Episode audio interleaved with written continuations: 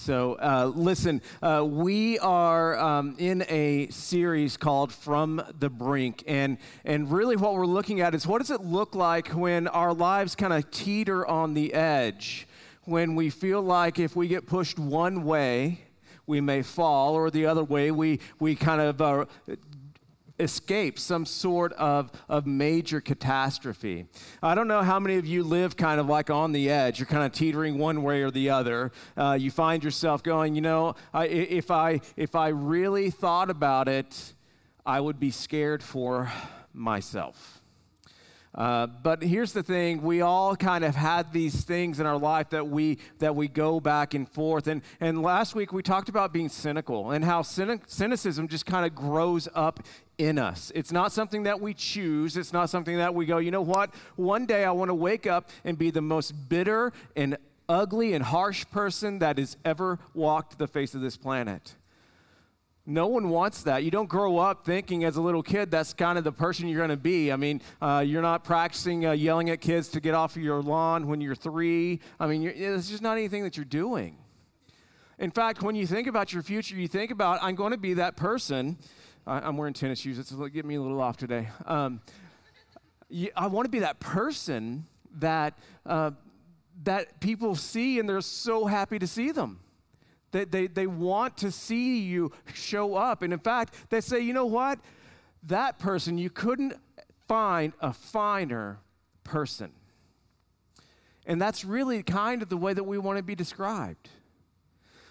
But there's another thing at play. As we think about what does it look like in a life that's kind of kind of teetering on the edge of, of, really what's called burnout you know think about how you walk through your life and how how uh, in the past few years things have just changed so significantly and it seems like pressure has just continued to mount and mount and mount and you're always on you're never off and things are just so extremely difficult, and every decision seems as though it is the last decision that you're going to make before everything blows up. Anyone there?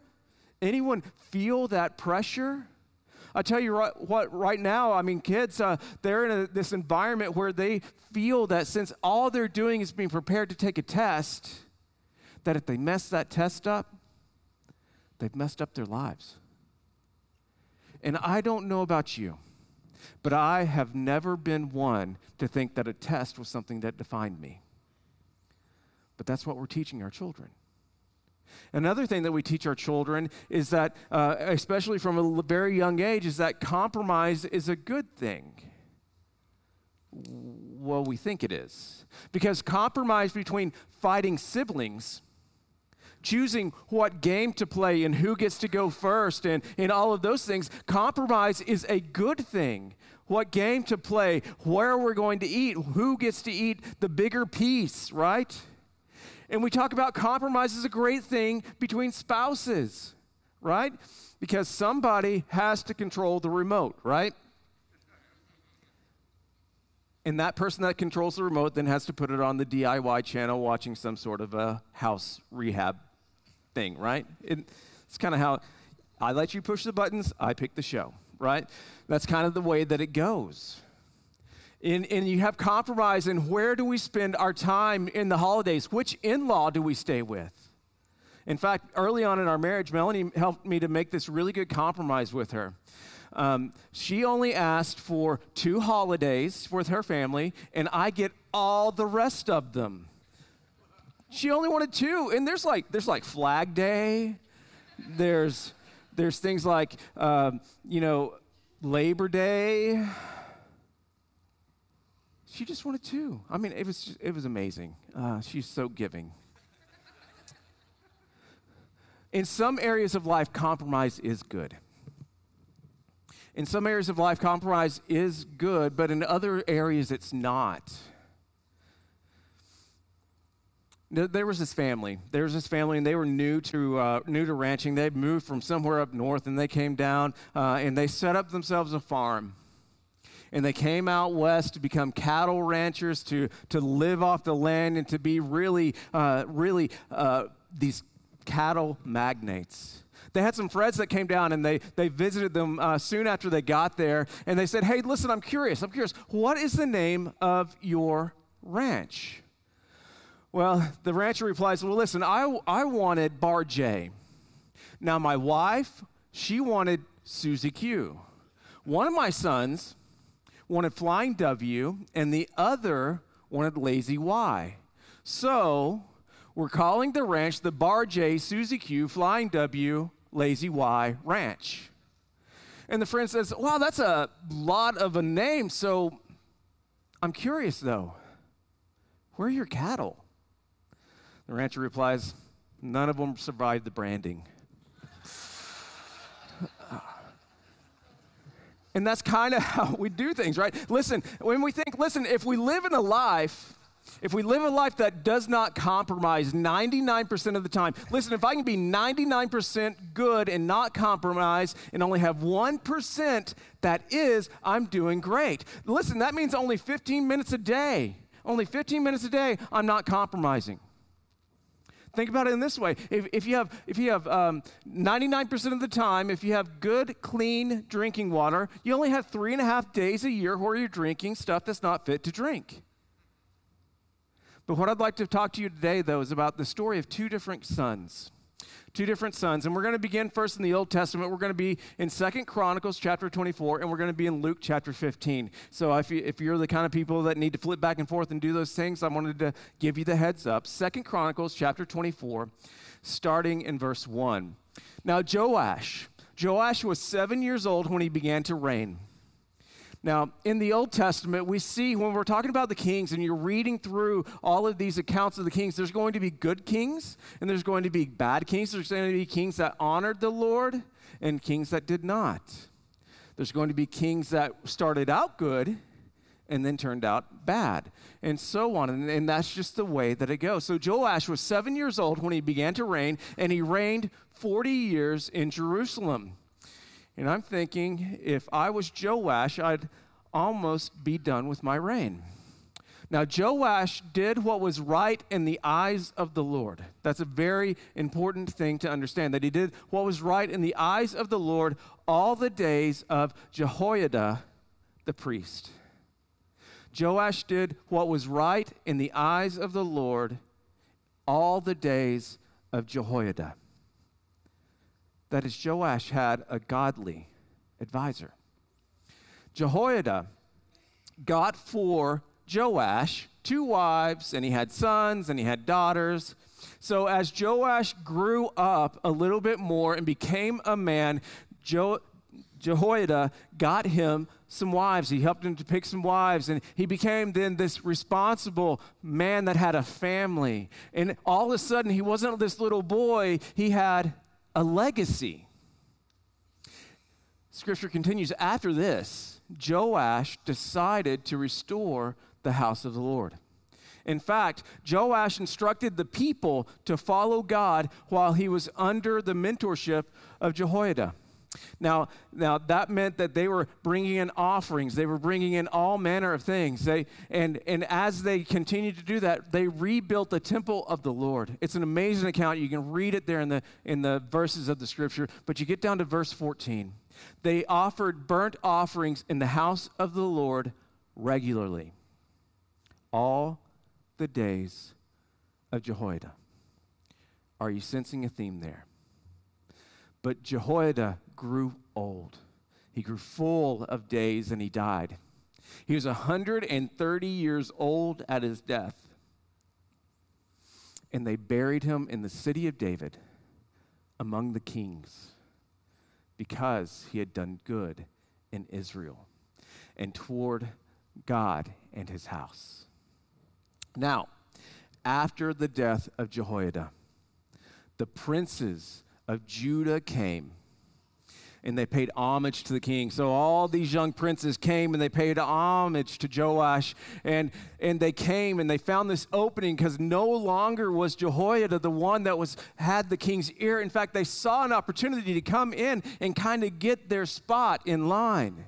They saw that opening to get Joash to fit their desires. And you know what happened? Over time, their influence, it reigned. And the king listened to them. And they abandoned the house of the Lord, the God of their fathers, who served the Asherim and idols. And you know what happened? The people of God followed suit. And wrath came upon Judah and Jerusalem for this guilt of theirs. Yet he sent prophets among them. God sent prophets among them to bring them back. He said, even in your rebellion, God was calling them back to himself. And the prophets, they testified against them, but they wouldn't pay attention. That's son number one. So let's take a look at the other son. We're going to find that in Luke chapter 15 in the New Testament. And it's something that's probably pretty familiar to you. Luke chapter 15, it's the prodigal son. Luke chapter 15, starting in verse 11. There was a man who had two sons. Now, this man, he was a wealthy man. He had land, he had great success, and he had taught his sons how to live godly lives, just as Joash had been taught how to live a godly life under Jehoiada. This man taught his sons, and he taught them how to live a godly life and gave them good instruction. They were cared for, they were protected, they were provided for by their father. But one day, the younger of them said to his father, Hey, father, Give me a share of the property that is coming to me. He decided to go out on his own. Now, I know oftentimes we paint this picture as one that is one of rebellion, that all of a sudden he says, I'm done with this place. Give me what's coming to me, and I'm out of here. But I think this young man probably saw an opportunity to go and make it out on his own, to have these high hopes, these dreams, determined that he would make even a greater life than what his father had. And so the father divided the property between them. And not many days after that, after the young man had made a plan, the younger son gathered all that he had and he took a journey into a far country. He left to become what he dreamt he would become. Now, I don't know how many of you took off uh, on life after you graduated from high school and you said, I'm going to put on my backpack of all my hopes and my dreams and I'm going to go out to this great big wide world and I'm going to do better than ever imagined. But here's something that happened over time. Over time, he fell to the allure of the culture and the people that were around him. And he lacked the accountability and the mentorship and the, and the wisdom that had come from his father. And we find out that it's there that he squandered his property in reckless living. It all started so small. And I mean, and really, when you think about it, what, what does it really hurt to splurge every now and again? Right? Every now and again, what's the, what's the big deal? No big deal, right? One small bad decision, really not that bad. But one splurge, one bad decision led to another and yet another. And he was, he was so sure that maybe this next time it would be the strike it rich time that finally everything would bust open and he would get it because the guy that he talked to said it was a sure bet, a 50% return. Sure bet.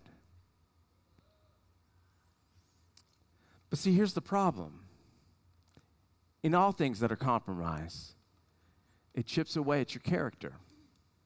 Because you start believing things that look like half truths. You start believing things that are almost right. You feel the pressure. You, you, you feel the pressure to protect that image that you project. How many of you, when someone asks you a question, have lied through your teeth? Some brave soul said, Yes, I've lied. Uh, all of you have lied. Come on now. Everyone in here has lied. But, and I'll tell you another thing every one of us in here has lied to protect our image, haven't we? Because over time, we begin to want to project to be someone that we're not. And it begins to look like this compromise on our, on our character begins to look, look like hiding. And, and, maybe it's not something that we're hiding from personally as far as what people see, but you know, we get all that mail in, there's a stack of mail, and if I don't open the bill, maybe it doesn't exist. Maybe it's not real. Compromise it comes when we have this, this greater desire to be known, this greater desire to be wanted and needed. And so we begin to compromise with the things that we do, or the things that we say, or what we wear, or the places that we go. And we find ourselves going and doing those things to find this temporary feeling of acceptance, acceptance contentment, and fulfillment. Compromise, it looks like subtle things and small things over time. Now, listen, I'm not saying that you've sold your soul, but there's a very good possibility that you've rented it to anyone who would pay. So, what does it look like? What does it look like when you're in this battle and you don't want to lose the battle of your character to compromise? Because compromise, it erodes our character. How do you know that that's happening in your life? It's when there's a growing gap between your public and your private life. When your outward projection does not, does not accurately reflect what's going on inwardly, there's a gap between the things that you say and who you truly are. You may be a person that talks about grace and talks about love and talks about encouraging and accepting, but, but to, be, to be quite honest, you're the first and the quickest one to snap at your family, to talk about your coworkers behind their back. You speak of finances and you speak about the importance of good finances when yours are a mess. You may say that people matter. You may say that they matter, but you make absolutely zero time for people who are in need. Do you know what you call that when you see it in someone else? Hypocrisy. And we hate it in others. But we always have a good reason, right? So we hide things and we push things away, and the gap begins to widen. And we don't want other people to know the truth because tomorrow, tomorrow I'll do better. Tomorrow I'll make things right. I'll make amends. I'll repent. I'll have a new life. I'll do all these things tomorrow. And we find out that tomorrow seldom comes. And, and so instead, we tell the accountant then to fudge a few numbers. We make up a few stories to conceal the facts of what we've been up to we mislead, we misinform. And in the end, we become ashamed of the person that we've become. And then we fail to follow through on what we've said. We commit to things that we don't end up doing.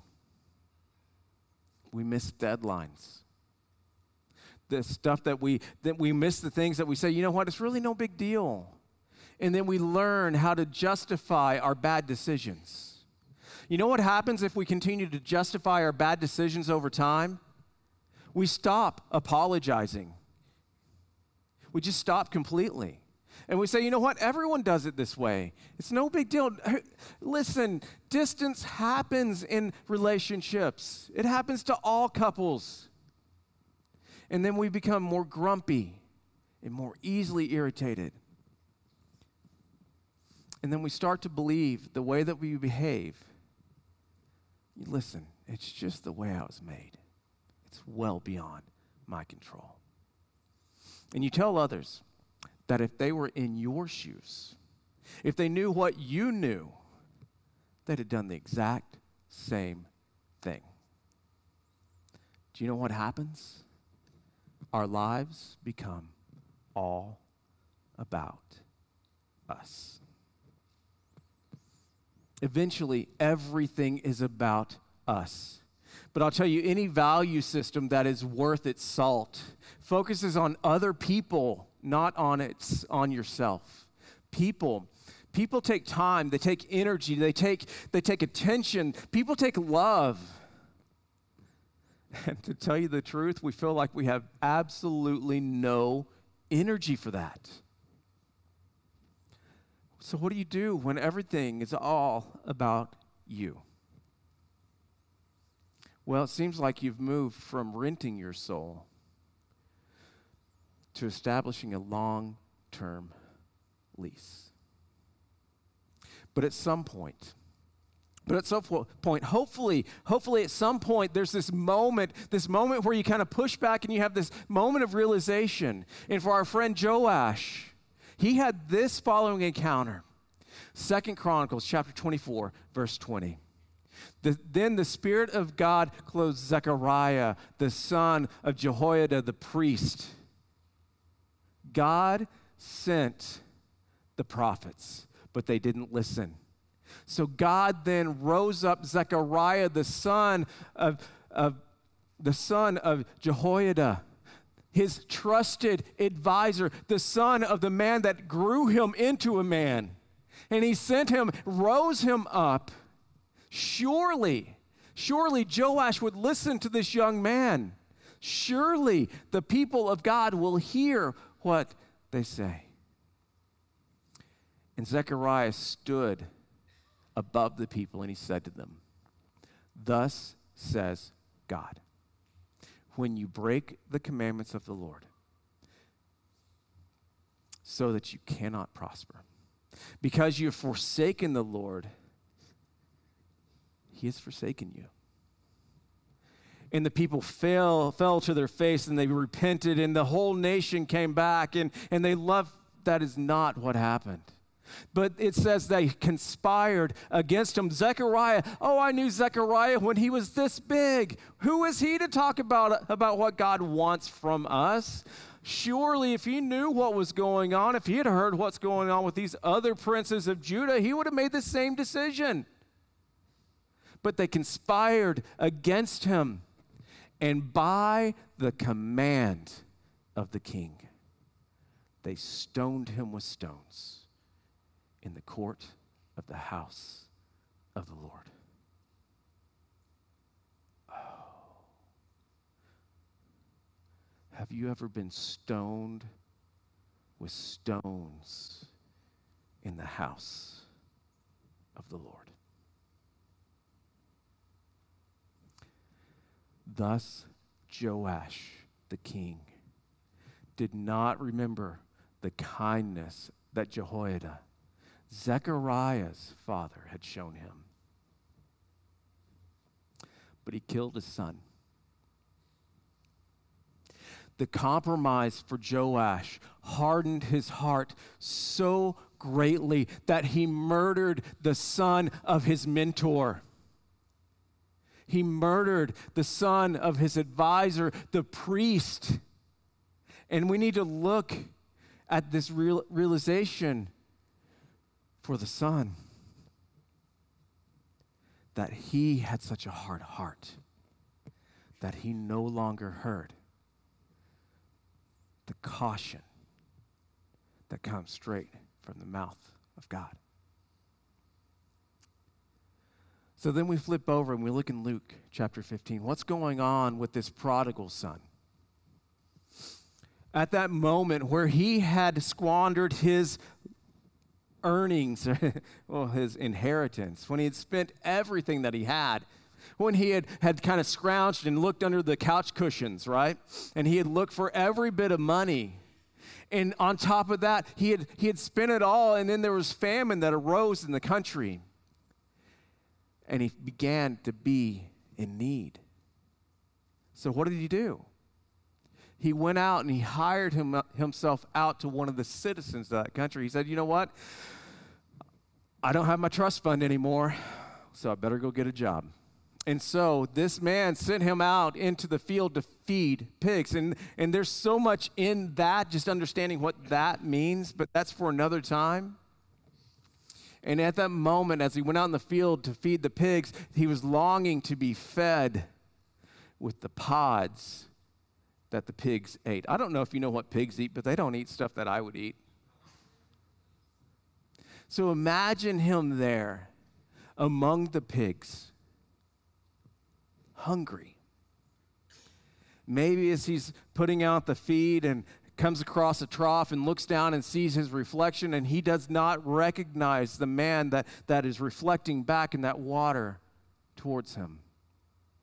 And he's at this spot where he goes, Now what? Scripture says that no one gave him anything. And as his mind wandered and he began to be more and more hungry and more and more desperate, his mind began to wander. Then he began to wonder maybe, maybe, just, just maybe, maybe. But when he came to himself, the scripture says, he said, when he, when he snapped to his senses, when he, when he kind of got this moment of realization, he began to think through and began to rehearse his way back home. He said, How many of my fathers, how many of my father's hired servants have more than enough bread? But I perish with hunger. I know what I got to do.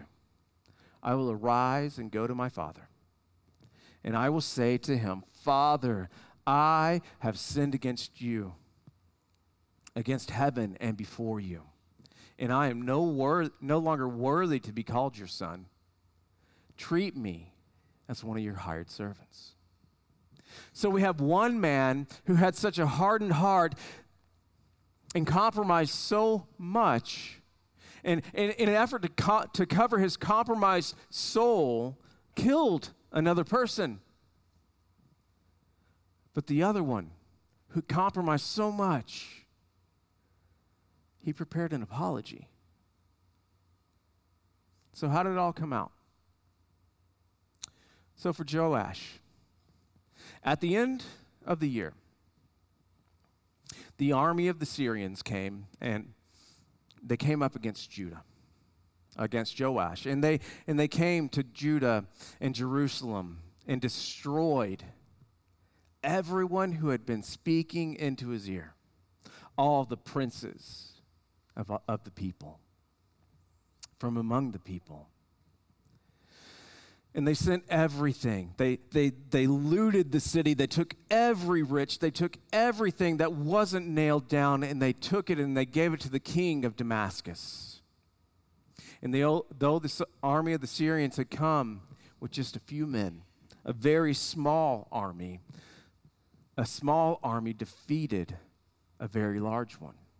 The Lord delivered into their hand a very great army. So the Syrians, small in number, took down the great army of Israel. All because they had forsaken the Lord. Because they had forsaken the Lord, the God of their fathers. Thus, they executed judgment on Joash when they had departed from him, leaving him severely wounded. They didn't just go outright and kill Joash. Instead, they left him writhing in pain, watching his kingdom torn from his hands. And what do you do when you're severely wounded and feel like you've been left for dead? Well, you go to bed, right? His servants, though, conspired against him because of the blood of Zechariah, the son of Jehoiada the priest. And they killed him in his bed. They avenged the blood of Zechariah. And so he died. And they buried him in the city of David, but they did not bury him in the tomb of the kings at the end of his life, he did not, he did not rest in the tombs of, of honor, that his mentor, who was not a king, was placed to rest. At the end of his days, he wasn't buried with honor. So, what about the prodigal son? Well, he arose. He got up and he, and he, and he came to his father. He got up, and, and no doubt as he was going, he was, he was rehearsing the speech. And, you know, father, father, father, father, dad, whatever, you know, and, and just going and, and, and fumbling over his words and rehearsing it and making grand motions and, and doing all of those things. But while he was a long way off, his father saw him and he felt compassion and he ran and he embraced him and he kissed him. The father dropped absolutely everything and ran to receive his son. And the son said to him, Father, I have sinned against heaven and before you, and I am no longer worthy to be called your son. But the father, he said to his servants, Bring quickly the best robe and put it on him. His father clothed him, replaced his ragged, worn out clothing.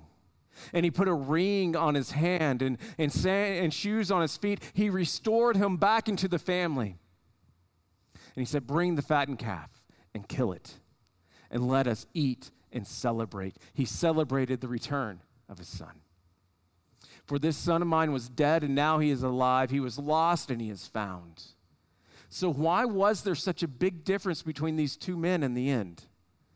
Both knew the Lord, both had lives that were well provided for, but went another direction and lost themselves. Jesus said, Enter by the narrow gate, for the gate is wide and the way is easy that leads to destruction. And those who enter by it are many. For the gate is narrow and the way is hard that leads to life. And those who find it are few. Compromise is an easy way to break away and erode our character small and seemingly innocent choices and decisions and indiscretions that kind of corrode and, and chip away at our souls.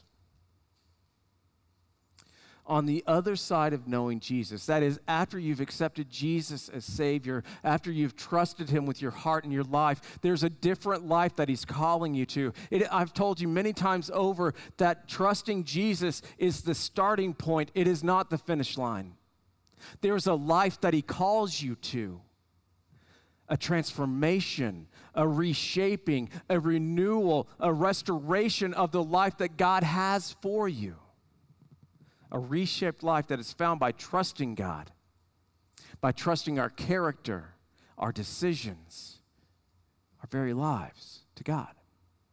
The road is the ro- narrow road is about claiming this new life about becoming a new creation in Christ, about chiseling and shaping our soul into the transformative image of Jesus, that our heart, our mind, our, the way that we think, the things that we do would be just like that of Christ, being made into the reflection of Jesus.